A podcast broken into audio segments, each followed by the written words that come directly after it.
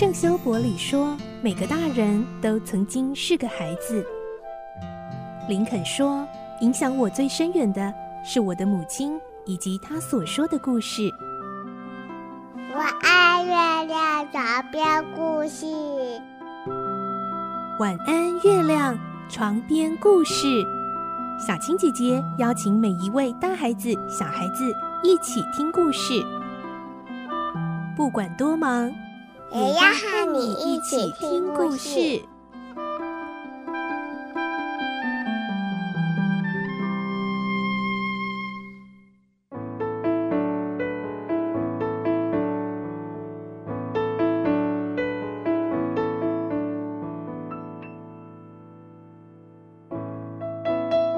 晚安，欢迎你和我们一起听故事。我是小青姐姐。这个星期我们继续来听小飞侠的故事，今天是十三集。我们的故事内容取材自东方出版社《世界少年文学必读经典六十：小飞侠》同名书籍。今天我们会听到虎克船长对彼得可以说是恨得牙痒痒的，只是呢，无论如何就是找不到他们的藏身之处。后来，他们终于发现彼得和这一群孩子的弟弟之家喽。来听今天的故事，《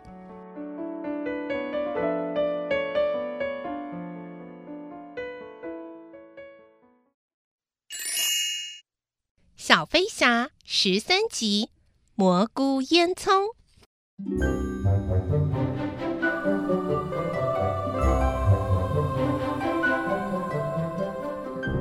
虎克船长吼累了，一屁股坐在一个大蘑菇上，有气无力地说着：“你们要知道啊，要不是那只鳄鱼也同时吞下一座钟的话，我老早就被它吃掉了。”为什么？都是的。海盗们等着听虎克船长继续说下去。那一座钟啊，在他肚子里滴答滴答响啊，所以在他靠近我之前，我可以从容逃掉。嘿嘿哦，原来如此，大家终于明白了。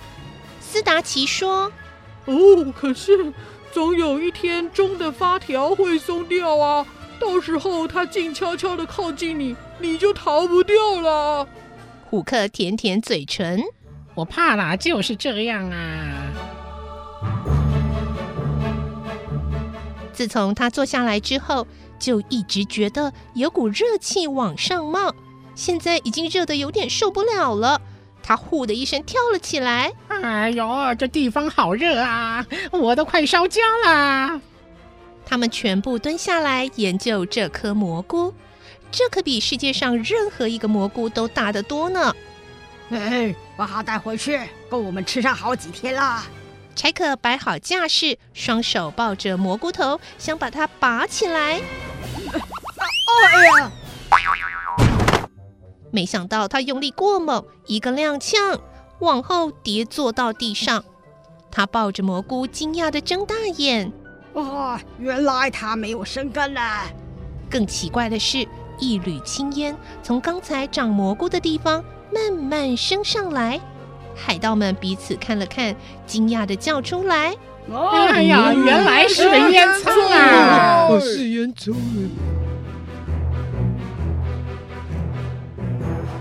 孩子们以为把大蘑菇塞在烟囱上就能遮掩树洞里的家，哪知道还是被发现了。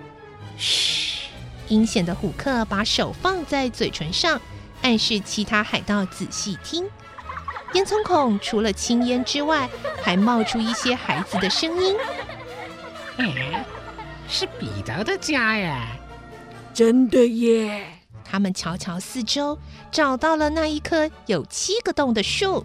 这是入口。嘿嘿嘿，这些笨小孩一定不知道我们来了。他们趴在地上，耳朵贴近烟囱口的地面偷听。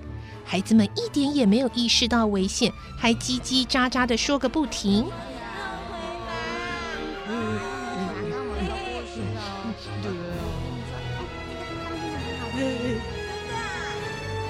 他们从彼得说到妈妈，从妈妈说到他们走失的经验，说到和人鱼玩耍的心得，说到和海盗打仗的乐趣。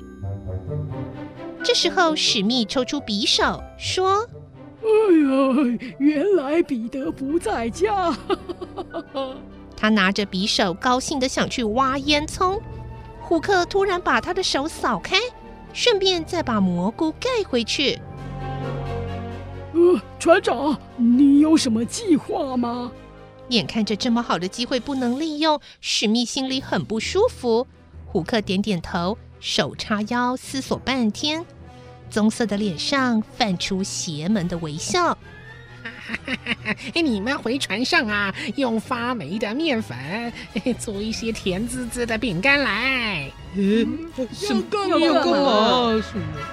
这些海盗搔搔头，不明白他们的船长在打什么主意。虎克瞪着眼，从牙缝里慢慢挤出些话来。我要让他们每一个啊都吃坏肚子。嘿嘿嘿嘿嘿。当过老师的斯达奇很快就弄懂了。哦，多高明啊！这里只有一个烟囱，表示这里只有一个家，可是却有七个入口，这表示这些孩子没有妈妈教导，傻的不知道可以七个人共用一大门就好。其他的海盗都越搞越糊涂了。那又怎么样啊？所以呢？不懂。对。哎呦，表示他们很傻。我们只要把发霉的饼干放在珊瑚礁上就行了。呃，所以呢？啊啊，然后呢？海盗们还是不懂。斯达奇很有耐心的解释：“哎呦，这些孩子常去和人鱼玩耍，玩累了肚子就会饿啊。你们想，这时候他们一看到珊瑚礁上有饼干，会怎么样呢？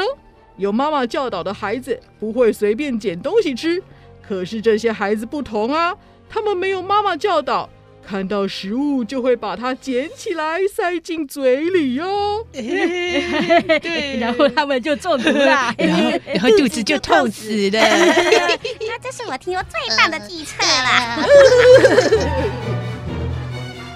这群海盗终于完全明白了。啊，不错嘛！啊，你的大脑终于开始工作了。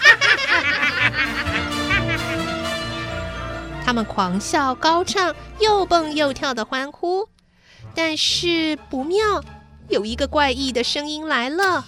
他们立刻屏住呼吸，不敢出声。虎克抱着树干发抖，一只脚抬得高高的。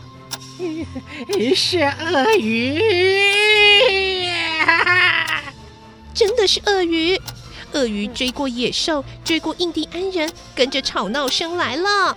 快走啊！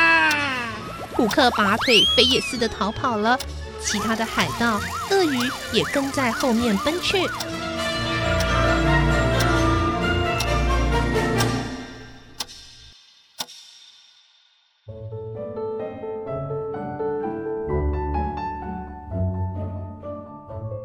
孩子们在屋里待烦了，又全部钻出树洞来。他们完全不知道刚才外面发生多么危险的事。月亮慢慢升起，晚风徐徐吹来，夜晚美丽的景色叫他们都不敢太大声。